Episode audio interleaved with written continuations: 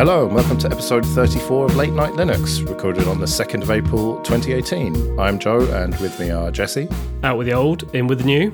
Ike, I'm going. and Graham. Hello. Graham, who's who's that? Well, obviously it's Graham Morrison of Linux Voice fame. So uh, Phelim is not with us today because he's shitting through the eye of a needle, and uh, so Graham has kindly stepped in. Uh, so thanks a lot for doing that, Graham. No problem. Thanks for having me on. Yeah, yeah, no worries. We will uh, get back to that a bit later and the things that Ike has alluded to there and Jesse. But first, let's talk a little bit about some news. And the first one is a two factor authenticator for Linux. Yes, this is covered on OMG Ubuntu, and I use two factor authentication on all of what I consider the major websites. Uh, and I have a little, I can't remember who makes it actually, the little key that you put in the USB and press it down in it. YubiKey? YubiKey, that's the one.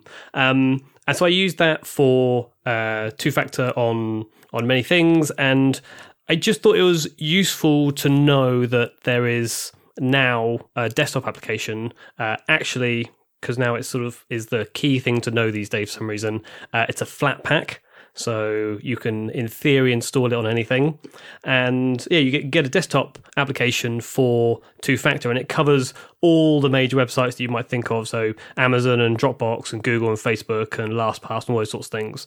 And I think the sort of people that listen to this show are, are familiar with two factor. It's the sensible thing to do, and anything that you can use to make it that little bit easier by logging on, you know, on your desktop, not having to get a outside thing like I do. I have to go walk over to my keys and get it and walk back and faff around. Isn't that the point with two factor authentication that the authentication isn't on the same machine that you're using to authenticate? And gives you physical security. But it then uh, messages back.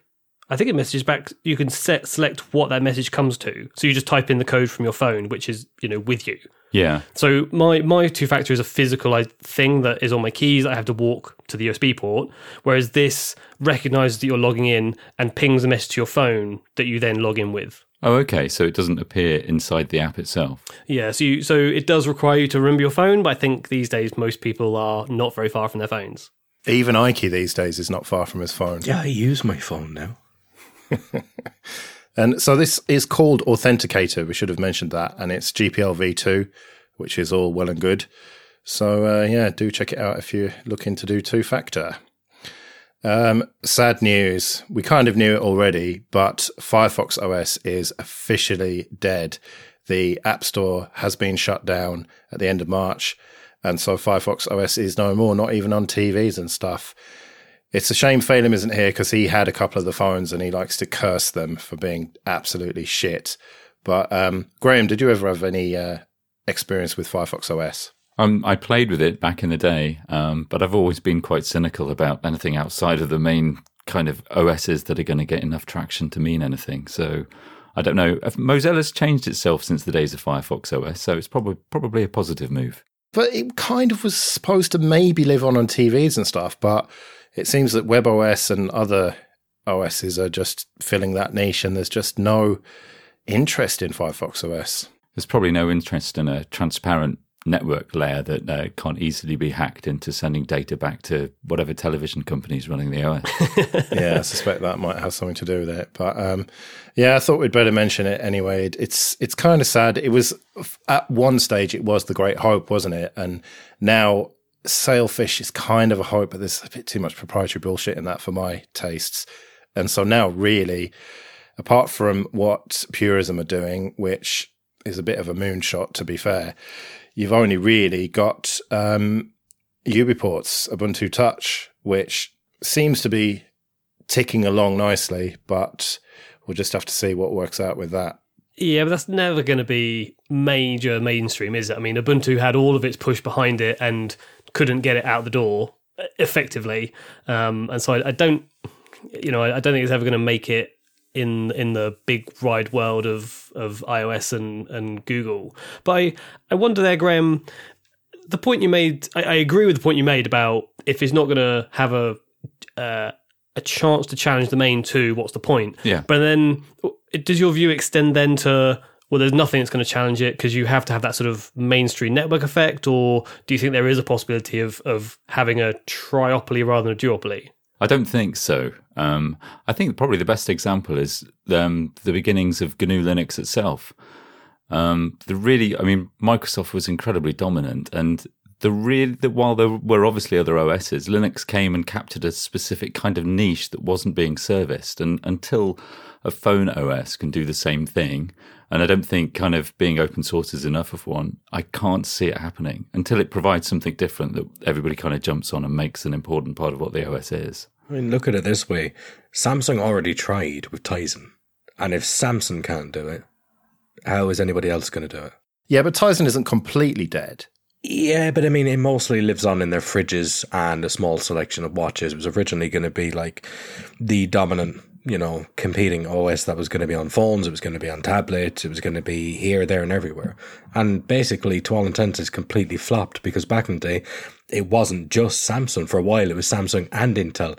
Then it was just Samsung. And now you don't really hear about it because nobody's got any interest with it. And if they can't step up to the likes of Apple when they actually make a lot of the chips that Apple even use, how the hell is anyone else going to do it? Like you just cannot go for the mainstream anymore. That yeah. is completely cornered. You have to find something, as Graham said, you have to find a niche. To me, it seems like it has to be Android. It has to be like a conglomerate of interested, significant, influential parties who take Android and make it open and make it accountable um, outside of Google's ecosystem. Yeah, but Google keeps putting in more and more proprietary stuff to Android, and AOSP is just becoming just gutted, isn't it? Really, I feel it's doing that precisely because that it's that's its great weakness with Android. You know, the more kind of hooks it can put into the system, the harder it's going to be, and so it's going to be harder from this point onwards. It's going to be hard from two years onwards, but you know, it's still the best choice. I think the best hope. Sort of sounds very Star Wars. yeah, it's so difficult not to be cynical about the state of you know data and privacy and who owns our phone OS. But I think it's kind of I feel like it's naive at this point to worry too much about the OS when everybody's going to just run Facebook on the OS anyway. Yeah, I mean, you talk about the hooks that are going into the operating system. It's not really so much as the software that's going in, it's the service driven aspect yeah, of everything. Yeah. Google Play services, you know, like even on my phone, I'm constantly getting updates for things I can't remove and don't want, but I know that they have all the permissions in the world. They're running in the background. So again, it's not really the core of the operating system, it's all of the services everyone wants to be subscribed to because it makes their lives easier. Yeah. Yeah. Well, we'll get back to that later on, but um, Let's move on to talk about Cloudflare. Now, this is not technically Linux or even really open source, but I think it is very important to uh, the rest of us. And so Cloudflare have launched their own DNS service, which is to rival Google DNS essentially. And they've managed to get 1.1.1.1, yeah, which is pretty impressive. And probably very expensive, to be fair. yes. Uh, Jesse, you seem quite enthusiastic about this. So, actually, segueing from the, the discussion about trusting Google and these sorts of things. So, I have uh, a Pi-hole which basically sees um, DNS queries that go to advertising sites and just cuts them out. So, in theory, uh, inside my network, no matter what device you're using, it should have fewer waste, fewer amounts of wasted data going about, and, and fewer adverts. Now, for that to work, you have to say what um, proper DNS location you want it you want to use. And so I just use 8.8.8. You know, you're going to use a Google server. It's going to be fast. It's got you know all the traffic it needs, all the servers it needs. Great. And so I'm trusting Google with that DNS uh, traffic. And what Cloudflare are saying are use us, we're faster, here's the graph to prove it, and we promise not to do anything bad with your data. Now, as far as I'm concerned, you know, you, you can say naive by all means, but you're choosing two companies that I don't know whether one is more trustworthy or not than the other, but one is faster and is actively saying they're promising privacy and security. So, you know, why why shouldn't you trust them and go with it? Because Cloudflare's whole business model involves trying to route the entire internet through their servers. And that is just quite frankly a suspicious business model to me. it's the same with Google though. I mean, that's the, the one thing with Google is that I could always remember 8.8.8.8. And I think in those instances, I'll type in 1.1.1.1. do you not worry that Cloudflare is trying to just dominate this this internet thing and and trying to uh, just completely own all the data, or not own it, or but but have it all come through their house, as it were? You're right, but it's at least it by fragmenting the services by having some of those things going through Cloudflare and some of them going through Google. It's you haven't given the same person all your data. Uh, and you've had pretty good experience with Cloudflare, haven't you, with um, the Linux Voice site in terms of their anti DDoS stuff and the uh, caching and everything. Yeah, they say they saved our bacon. Yeah, um, they they offer a fantastic service, and their their free tier, you know, is saving lots of people like us from the denial of services you inevitably get if you're any kind of public project. And so they actually provide a great service in that capacity. And I don't blame them for trying to monetize it in, in the way that they're doing it. And their promises don't mean anything. It's a bit like do no evil. Um, I don't know. I, I, I'm sorry. It's just that there's a generation out there that are a lot younger than me that care so little about privacy. They they haven't been brought up with 8-bit processors that don't share anything. I find it's going to be a really difficult battle to fight and to win. And I, I really don't know the right thing to do. Yeah, I mean, if you're going to have a DNS server and you're going to pick between two major companies, Yeah. why don't you just pick the one that's fastest? Why not just use your ISP like a normal person? because that's very, very bad. Yeah. BT will do whatever. They'll be even worse. That's how you get cut off from the internet by your provider because they know exactly what you're doing. Like everyone's like, "Oh yeah, use Tor." It's like, eh, you've still got to do DNS requests. you still got to look up those things. So I I'd use this. In fact, I will use this. There you go. In fact, if anything, we should be, you know, saying how important the DNS is because it's because it's slightly on the technical side. It's difficult to explain to someone exactly how fundamental it is to almost everything that your electronic devices do. You know, it's probably better to give people some awareness of what it does. Or I don't know, the EFF after after Let's Encrypt, they should set up their own DNS service. That would be the thing to do. Yeah, I'd be much more inclined to trust something from um, maybe even the Linux Foundation, Mozilla, and the EFF could get together or something. They could call it "Let's Look Up." Great idea. Hold on, let's register that now. yeah, let's park on the domain. Yeah. Um, all right. Well, we've spent the last couple of episodes bashing the copy leftists and the FSF and everything. So let's continue that tradition. So there's a Phoronix article about the Linux Libre 4.16 that was released uh, today, I think.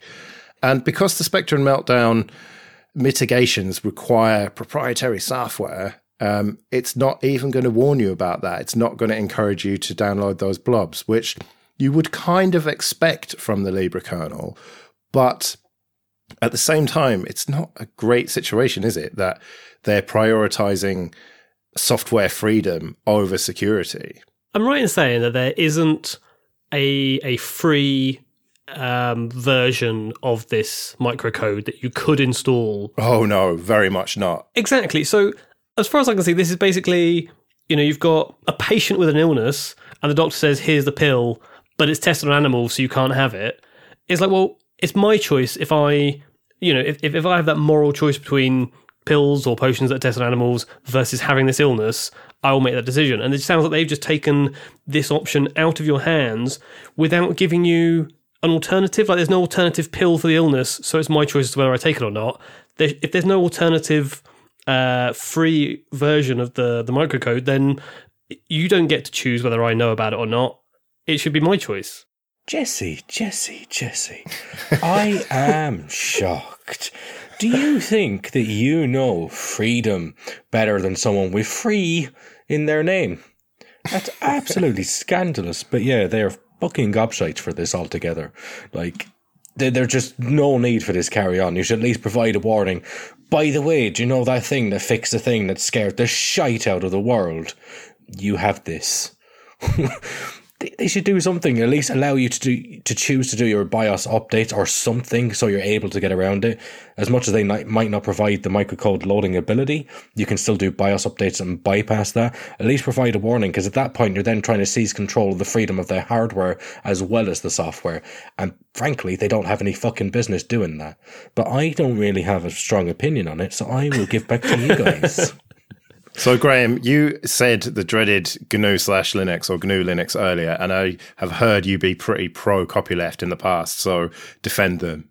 you okay? So I'll play devil's advocate. It's actually it's very difficult to play uh, devil's advocate in this instance. Um, I, I do think they should clearly state why they're not um, promoting the microcode and and why they can't promote it. If they feel like they've they've had this problem with phone OSs linking back to the past with the FSF, if they feel like they can't create a phone OS because they simply don't have access to the, the low level bits of microcode that they can include. The same with the CPU. They should clearly state it, and I do feel they should be clearly stating it in this instance. Um, if, if that's the best I can do at defending them, because you know I think it basically makes the OS redundant. Um, and that is their great issue as a, a, a, free Libre OS. That is the issue that we all have. And the best they, they can do, once again, I think, is publicize that issue. And it's infringing on your rights that they can't provide open source versions of the microcode to fix the bugs and have to rely on Intel. I think the sanest and kind of scariest summary of the whole thing is they are placing more value on their own philosophy than that of their own users. And that's kind of worrying. Like their philosophy means far more to them than their users do. I think um, to play the devil's advocate again, maybe there's the curse of knowledge involved in this, in that they're expecting the people who who know about the case, the issue, to understand their reasoning. Maybe that they're simply guilty of that, rather than making a kind of um, a, a, bad decision on whether they publish this. I think that's probably it's very difficult to second guess what these people are thinking, and I think that's slightly the truth. To be honest, I think they're probably they realize they think they're making a big point with this, when in reality, to most people, it's going to look like the opposite. It's going to look like posterizing and more capital F freedom. Yeah, well, on the last episode when we talked about Stallman and how he re- responded to my emails and stuff, it's that same thing that like they end up shooting themselves in the foot by having such well, by sticking to their principles so strongly that and not having uh, any pragmatism at all, it, it means that you end up just alienating people essentially. Yeah. But I think as as time has gone on, I personally accept that as their role. Their role is to have no pragmatism, and I think they're very successful at actually defining what their terms are and sticking to them. And I'm actually I'm grateful for that. Um, whether that actually makes a difference, I, I don't know. But I, I always know what their stance is going to be on things and what Stallman's stance is going to be. And I quite like that as a lighthouse, you know, out in the distance somewhere to see how far off course I'm going. Well, I did think that before. I, used to kind of talk about them pulling on one end and then you've got sort of Apple and stuff and Microsoft the other end. But having had that encounter with Stallman, it just made me think, fuck them, quite frankly.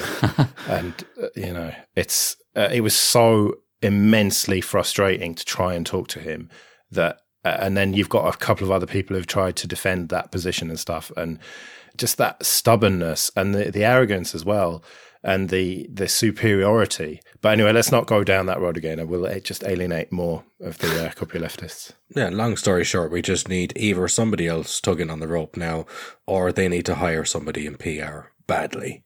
Yeah, that's a good idea. Yeah.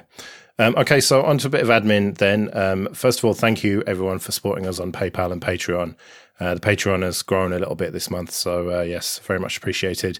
And if you want to join those people, go to latenightlinux.com slash support. And there's various other ways, even uh, Bitcoin and stuff, although I haven't checked that for a while. Uh, and if you want to get in contact with us, latenightlinux.com slash contact. Various ways, including the Telegram group, which is definitely the best way to get us directly. But if not, there's email and stuff like that there. Uh, even Facebook, I think. Um, okay, so uh, there was a major spoiler at the top of the show about Ike and Jesse, but um, let's cover the simpler one first. So, Jesse, this is your last show for a while because you are about to become a father for the first time. So, congratulations! You've uh, you're about to contribute another problem to the world. Well done. Thank you very much. My carbon footprint will go up a little bit. Um, I know it's your biggest worry. So, uh, yes, my uh, fiance is due on the 5th, and we record this. That's like four days away. So, it's all very uh, likely to happen sometime soon over the next few weeks. And it means I'm very unlikely to make the next show. Even this show was a little bit uh, up in the air. And so, we've sort of had a, a chat behind the scenes and agreed that I'll take uh, probably three months off. So, six shows. And hopefully by then things have uh, maybe not settle down, but some sort of routine or some sort of agreement with the missus as to how we juggle things on a on a Monday when we record. And yeah, so I'll be off the show for a little while, but with a promise to come back. Okay, so that's pretty straightforward. And I suppose the other one is pretty straightforward. Ike, you're fucking off and never coming back. Uh, see you around. Bye. So you're making major life changes, aren't you? Is the bottom line here? Yeah, basically. Um, I'm sort of doing the whole work life balance thing, and effectively, I just want more time that I could use to build a home life. And that sort of means that once I'm finished with the computer in the day, because bearing in mind, obviously, you know, I'm, I'm working from home on the computer all day. So it's kind of once it gets to the evening, apart from today, obviously, I know today is the evening, late night Linux.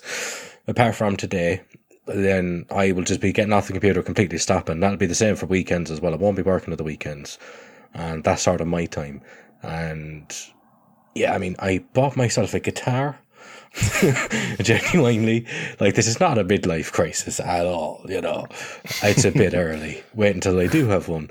But yeah, that and sorting my van out, getting back on the road. You know, just looking after me a bit. Yeah, doing real life instead of too much internet, essentially. Yeah, I mean, like I've been putting the changes in place now for the last couple of months. So, say two or three months, I've been sort of moving in this direction. And, you know, I mean, I've been biking every day, walking. I've lost over 20 pounds in weight as well, just by starting to pay a bit of attention to myself. You know, so it it's paying off, and it just means that I will build up a bit of a personal life, which I've slightly neglected since I don't know when was the last famine. Yeah, But yeah, it's it's it's it's got to be done. Like I've got to look after myself for once. So we did talk about this on Twitter and stuff, um, uh, and we had a lot of people applying for the job to replace you, essentially. Um, so thank you everyone for that. Um, one of the big questions that everyone had was, "Oh no, will I keep you back occasionally to give us updates on Solus and stuff?" So that's my question to you: Are you willing to come back once in a while? I mean, we'll see how it goes because you know yourself, things like this, you, you never say never. And, uh, Yeah, but not for not in the uh, not certainly not in the short term. Then not in the short term, no. Like I've, I've a lot to get sorted out. Like even this month is completely hectic. People are going to think I'm having a breakdown from this, but I swear to God, I'm not. Like you know yourself, been getting my van sorted out. Um, even got like my tattoo to get at the end of the month, like this sort of stuff, personal life stuff. Uh, so like this month, probably the next couple of months, I won't really be gone on anything. Like it won't just be this. Like it, I won't be gone on anything. But I don't know. A few months down the line, we'll see where we are and you know pop back as a guest, give you all a bit of slagging. Yeah, well, uh, we definitely need to hear about Solus and stuff. You can uh, be instead of being told to shut up about Solus, I'll be allowed to talk about. Here, I might even have Solus far out by then. You never know. Strange things have happened. Um, and so we needed two replacements essentially, one temporary and one permanent. We have not decided exactly what's happening. Um, we're far too disorganized for that. However, uh, Graham, who you have been hearing from so far, is one of those replacements. And the other one is Will Cook, who is the director of Ubuntu Desktop. So he's quite a big wig at Canonical. But don't worry, we're not going to be turning it into the Ubuntu podcast. We'll still be giving him plenty of shit for how terrible GNOME is, or at least I will. Um, so yeah, that's going to be the situation for a while. When Jesse comes back, who knows? We may have five people on the show. Uh, we may have some sort of rotation. Maybe Graham or Will will be sick of it after a few shows. We just don't know. We could give you guys buzzers and you could kind of, you know, buzz us off or buzz us on. You could call it podcast the week. Yeah. yeah, it, look, it's a good problem to have to have too many people who you want to have on the show. So we'll we'll work something out. But um, yes, Ike, you will be missed, but the show must go on, as they say. And so um, don't let the door hit you on the way out. Well, thanks for suffering me all this time. It's it's been a pleasure. Yeah, yeah. Yeah, it's been fantastic. We we should just absolutely clarify that you know this is Ike's choice uh, and and wishes to go, but there's and there's departing on friendly level terms despite the banter. There's not like uh, a sort of rising venom in the background. It's, it's it's all good. It's just sad sad to see him go. That's not what you said earlier on. You've got to say it on air this way though. Yeah. Look, I spoke to Ike about this quite a lot and said, Are you really sure? Are you really sure? Because I don't like change, essentially. And things were going well with this show. And so I didn't want him to leave. But I totally understand why you have to, man. It's, you know, life is sometimes more important than stuff like this. So, um, I mean, it just all comes down to personal discipline, and that's basically, you know, it in a nutshell. Yeah. Well, maybe once things get totally sorted out in months or, you know, even beyond that, you uh, you may be back. And um, oh yeah, I mentioned that everyone had um, sent us in audio clips and everything. I am always planning to do new shows. Is the bottom line. Um, I always have at least two or three in the pipeline, but I will never speak about them until I know they are definitely happening. So I'm not going to give you any more details than that. But of the people who applied, you will certainly be um, kept in my mind for new uh, possible shows, especially if they're going to be Linux related or whatever. So it wasn't a complete waste of time sending us them in. But hopefully, with Graham and Will on board, and me and Phelim, we'll be able to uh, keep doing a decent show that people will enjoy. And um, you will be missed, Ike, but you know the show goes on. So this episode of Late Night Linux is sponsored by Entroware. Go to entroware.com, and they are a dedicated Linux computer seller based here in the UK. And they sell computers with Ubuntu and Ubuntu Mate 1604 and 1710. And I say every time, but they are a company who cares about Linux. This is all they do. They just sell computers running Ubuntu. And I have got one of them, and Jesse's got one of them. And we have tried out many different distros. They're not officially supported by Entroware, but don't think that they're only going to run Ubuntu. If it runs Ubuntu, the chances are it's going to run Fedora or Arch or whatever perfectly well. And they've got a huge range of laptops from affordable stuff all the way up to real powerhouses with the latest NVIDIA chips. So you're bound to find something to suit your budget. And they've also got desktops and servers. And like the laptops, almost everything is configurable from the storage and RAM and some of the CPUs you can upgrade. So you're bound to find something that is just right for you. And they ship to the UK, Republic of Ireland, France, Germany, Italy, and Spain. And if you do buy one of their machines, then do mention us at checkout. There's a drop down box there. Put in late night Linux and they'll know that we sent you. So go to entroware.com for all your Linux computing needs. All right, everyone's doing it. So let's talk about Facebook, Yawn, and Cambridge Analytica. Um, right, quick go around. Who here actually uses Facebook? I get notifications on my phone of other people doing interesting things on Facebook, but I cannot remember the last time I posted something. Okay, I post the shows on there, but apart from that, I just lurk a couple of accounts. Uh, Graham, you you're not even on there, are you? Um, no, I'm not on there. I've I've I've never had a Facebook account, which is actually a slight lie because I've got an account from a long time ago. That I maybe like you, I used to stalk people if I have to find a way in somehow. I didn't say stalk. I said lurk. it's very different. I certainly don't have the app on my phone. See, this is the reason I don't have Facebook anymore because people used to stalk me. Okay, so um, Romeo Sid Vicious, definitely not a fake name, got in touch with us to suggest that we talked about some blockchain based alternatives. Um, I, I, don't want to go into them specifically. I mean, you get the idea with them sort of decentralized. Um, diaspora is uh, is that how you say it, or is it diaspora or whatever? Anyway, that is the kind of poster child for decentralized social networks, um, and I suppose Mastodon to some extent. But at the end of the day, no one's using them, are they? No, and that's the point, isn't it? I guess the best decentralized um, network like that was FidoNet. If ever if you used BBSs back in the day. No, we're not quite as old as you, I'm afraid. That, so that that was a system that worked on bulletin board system that worked on people running com- their computers attached to modems. So you'd have three or four modem connections, and then at like three in the morning, whatever messages were posted on your FidoNet bulletin board were copied across to somebody next to you, and they'd kind of ricochet on that way, and it worked really well. But that was because there was no alternative. There was no alternative, and dare I say it, not that many people. I mean, the number of people that are using social networks these days are in the billions, and the size of the servers and the throughput and the duplication and sharing it. Like the diaspora sort of model, it, it says it's decentralized, but it's only as decentralized, in my view, as Facebook but just not using Facebook's own servers. So you have these pods, and people, you know, that pod holds the information for you, but then that's then shared with the next pod and what have you, and, you connect locally. But that must be the same as Facebook and Google Plus and everything because they have their own servers knocking around the world. It's as decentralized. It's just that you trust the people who use it more.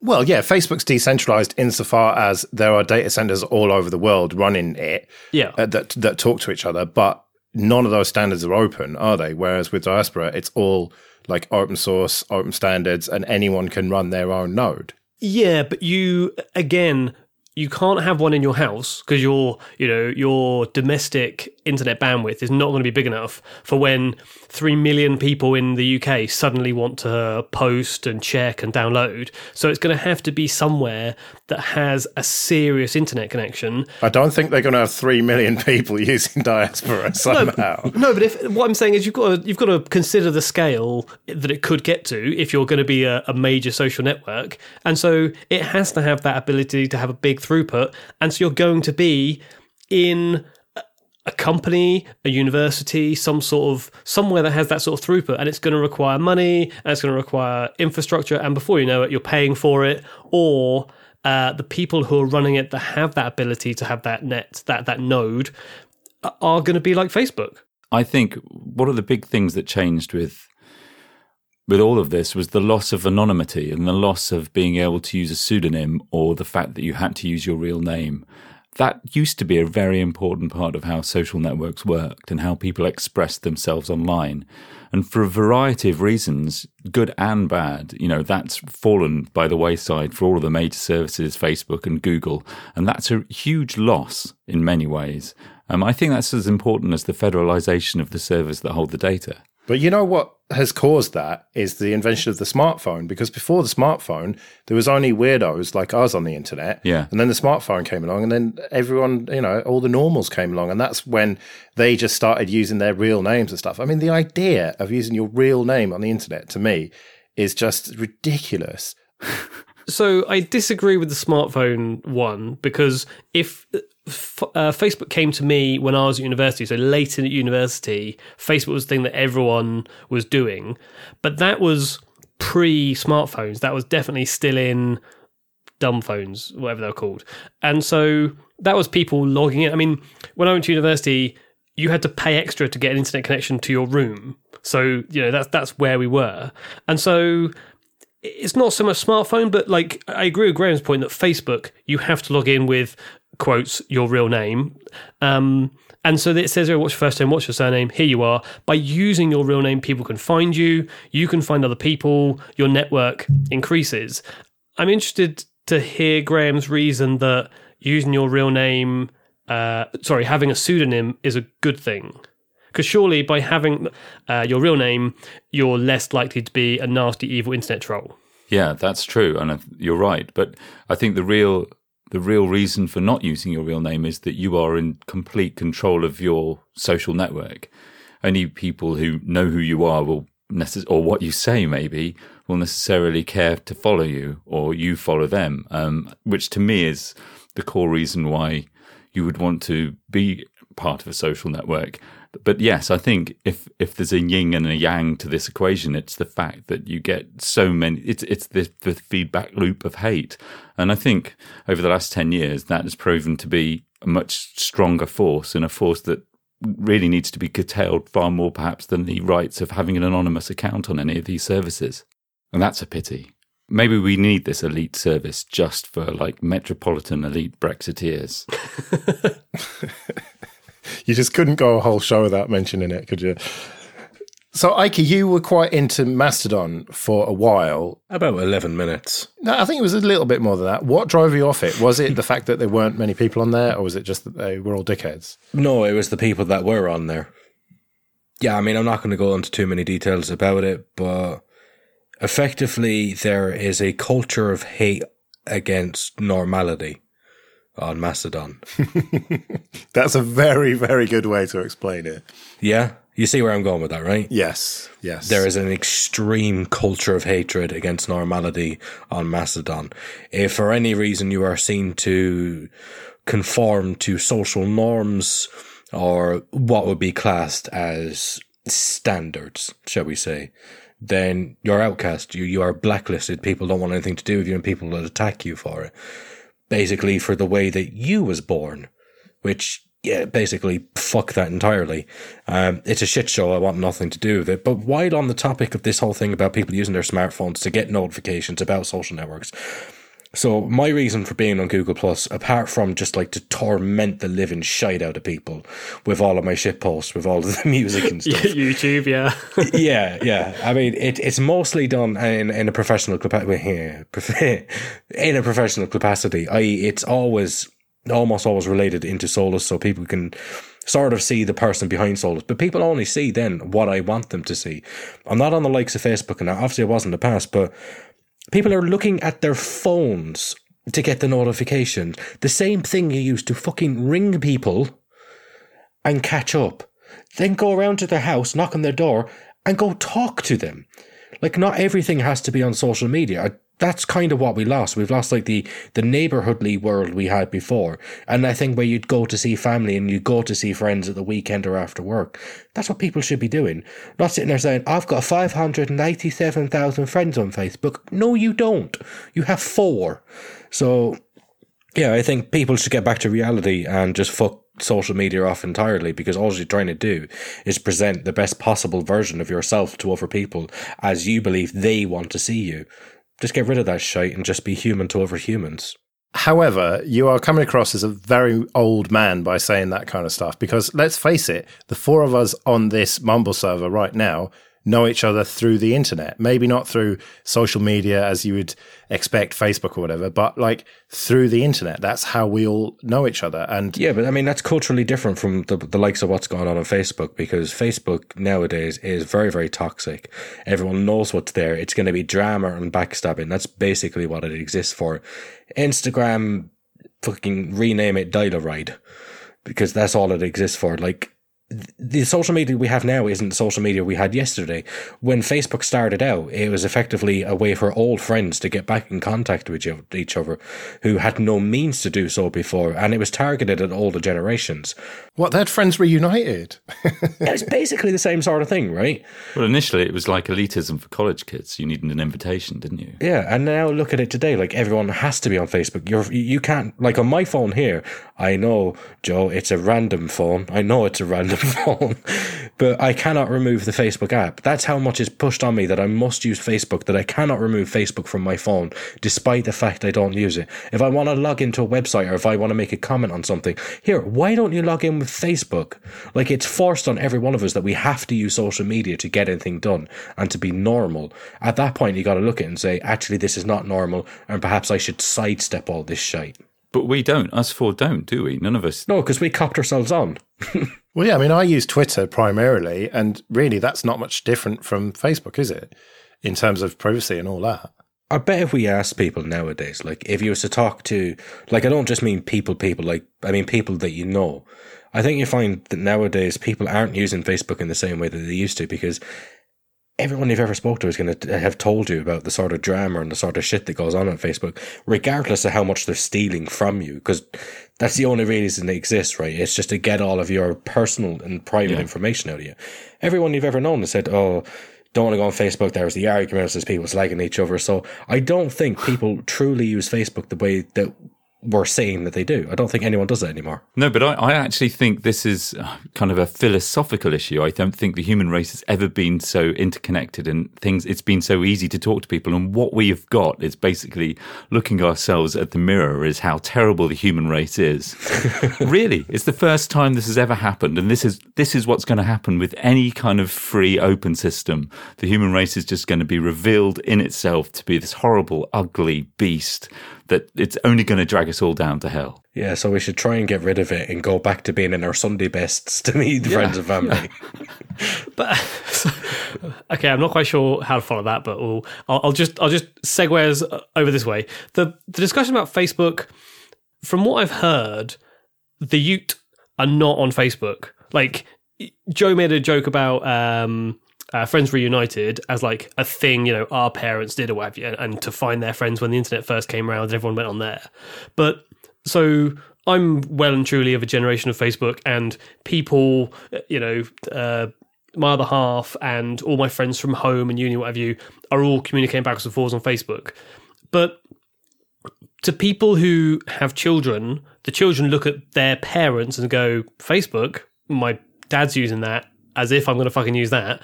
And so they find something else. So in my mind, Facebook has a problem because it you can't be cool and have everyone on it. That it just doesn't go together, does it? Being cool is that you're doing something edgy and different.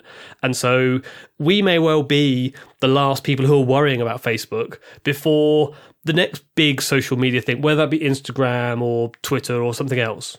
Well, it already is those. It's your uh, your Snapchat and your Instagram. They are already like for the next generation. That's what's already being used, and not quite for the purposes we had for it. But Jesse raises a good point here, and that is that people inevitably move on. They moved on from MySpace, and now they're starting to move on from Facebook. And the, the young people definitely have avoided Facebook. So, does that not present an opportunity to those of us in the free and open source world and people who uh, care about decentralization and open standards and everything to create something that is attractive to them? How how do you make something like that and make it cool enough that youngsters want to join it and, and take part in it? You can't. It would be socially irresponsible for us to create something targeting the young people, knowing what we know about social media, then to create something to trap them again. I don't mean like young, young people. I mean like, you know, kids in their early 20s. People who are, you know, cool, for want of a better word. Wait, so I'm not cool now? Just because I'm no longer in my mid 20s? Yeah. Joe, fuck you, I'm leaving. like I said, don't let the door hit you on the way out. so, really, the conclusion of all this is uh, that none of these alternatives have got a chance, and that it's going to be some horrible proprietary data slurping service that everyone's going to be on, whether it is Facebook, Snapchat, Instagram, or whatever the next thing is. But just make sure when you're leaving these services that you do it properly. Yeah, there's a pretty cool script that a guy called Kevin Matthew has written, which goes through all your Facebook posts and edits them and puts in just gibberish. So if you are going to leave Facebook, then it leaves them with not much useful data. Although you do have to wonder if they've got backups and stuff, which they probably have. And that data's been scraped by a lot of people already. So it's kind of um, a defiant fuck you to Facebook as you leave, but it's, it's pretty cool nonetheless. Um, and I suppose we should talk about the Firefox uh, Facebook container extension, which pretty much logs you out of Facebook and then only logs you in in one tab, and then that tab can't talk to any other tabs, so you can't be tracked across the internet, which is something you could have done with their containers anyway. But this sort of makes it really specific to Facebook, and it's kind of packaged in a way that is easier to use for normals. So um, it's something I'm definitely going to recommend to people that I know who use Facebook and maybe it can drag them back from Chrome, but I don't know. I think that's pissing in the wind as well, isn't it, at this point? Uh, so, what have we concluded then, Joe? That we're all fucked and that humanity's doomed. it's a nice bit of marketing from um, Firefox, though. I like it. Yeah, I, I, think that it's where they need to stand out, isn't it? Doing stuff like this. Yeah, I do think people care. I do think people are growing more and more aware of this as an issue. And I, you know, on a slightly optimistic point, I do think there may be a threshold or at least enough pressure placed, placed on these big companies they may have to take privacy more seriously or the proof of privacy. I do think that people un, at least understand the issue. Yeah, I think when one issue comes out, like uh, the Snowden revelations, you, you sort of thought, from well, from my point of view, I kind of thought, right, this is it. This is the big landslide moment but nothing really major happened to the general public or, or the way it was viewed. Uh, and it does require, I think, a number, like an attrition for things to keep on coming out and keep on saying, look, this is bad and it's social media. This is bad and it's people collecting data. This is bad and it's your data online. And, and it gets to the point where, you know, slowly but surely minds are changed and slowly but surely the general view on it is changed. It's not going to happen overnight. Yeah. Uh, but this is just another, unfortunately, we have to go through all these things over and over and over again for people to, um, have made up names on the internet or think Yeah. twice about you know logging into everything with Facebook or whatever. Yeah, it's ripples in the pond, isn't it? You know, you throw one stone, you're not going to make a big splash, but you keep throwing enough stones, and soon that surface is not going to stay stable. Yeah, here's hoping. Um, all right, well, we'd better wrap it up, but uh, people will be shouting at us if I don't ask you, Graham, what the fuck's going on with Linux Voice and the podcast. I, I, I knew you were going to ask me this, and I, I can't give you a definitive answer. I've told over the last four months, has it been now? I've told people it's definitely coming back. It's still definitely coming back. I've told people today it's definitely coming back. However, the, the four of us are finding it very difficult to kind of get our thoughts together, honestly, and um, kind of organize ourselves to, to, to make it happen. And that's all that's really getting in the way. There's been a lot of stuff going on in the background that nobody be really interested in. Um, but really, all that's stopping it is all of us saying, right, let's meet up next Thursday and uh, record something. Um, I'm really hopeful it's going to happen. I miss it. Uh, but I can't say that we've got anything for certain. Because people said to me privately when I was discussing who we were going to go with for uh, Ike's replacement that if we brought you on board here, it's pretty much the death of Linux Voice as a podcast. And I feel like I'm having an affair, which is actually quite exciting. Wait, I'm being replaced by someone who's having an affair. I'm not sure how this sits with me. Well, you're you're you're leaving for the higher holy up, upper ground. So Over the younger model bike. Right. Well, we'll see if you ever get your shit together with the Linux Voice podcast again. But uh, you better do Foss Talk Live because he promised. yeah, no, I, do, I think we will. I think we will. But you know, I've been saying it for four months, and actually, it's it's my fault.